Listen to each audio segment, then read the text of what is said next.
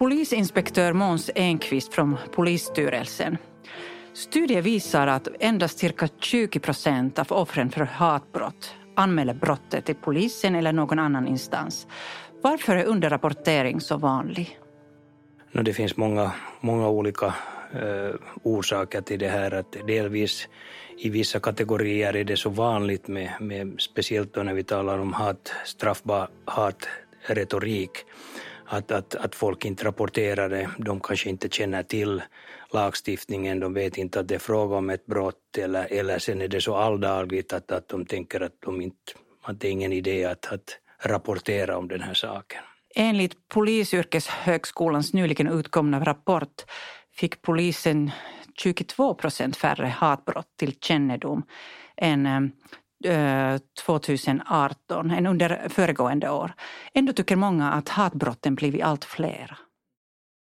Jag skulle säga att man ska inte stirra riktigt på de här numren inte att när vi talar och helst inte tala om, om procenttal eftersom först och främst när vi tänker på att, att det här mörkertalet eh, är så stort eh, och, och, och, och det är att, att när vi talar om de som har rapporterats då åt, åt polisen så, så vi talar runt om en, en tusen stycken. Att, att eh, det här antalet varierar från år till år lite men att, att sen när man sätter det till eh, procenttal så, så kanske det låter eh, liksom lite för positivt om vi talar om att det har sjunkit med 22 procent.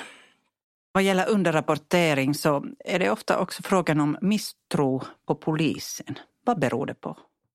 Ja, det finns förstås eh, i vissa kategorier. Delvis så är det många eh, som kommer, offer, många offer kommer från, från kanske sådana kulturer eh, och länder där man inte litar på polisen utan det är polisen som utför den här förtrycket mot de här grupperna och därför har man inte kännedom om, om vår lagstiftning och, och, och, att man kan lita på polisen här i, i Finland.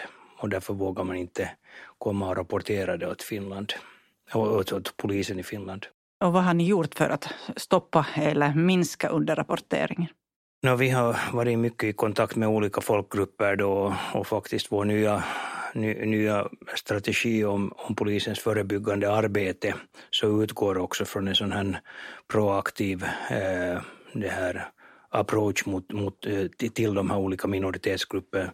Oberoende talar vi om etniska minoriteter eller, eller eh, sexualminoriteter eller, eller också eh, har mycket, mycket samarbete med, med, med olika äldre, äldre föreningar och så vidare. Att vi försöker närma oss de här och, och, och göra oss till, till känna och på det sättet få den här tröskeln lägre. Tack så mycket. Tack.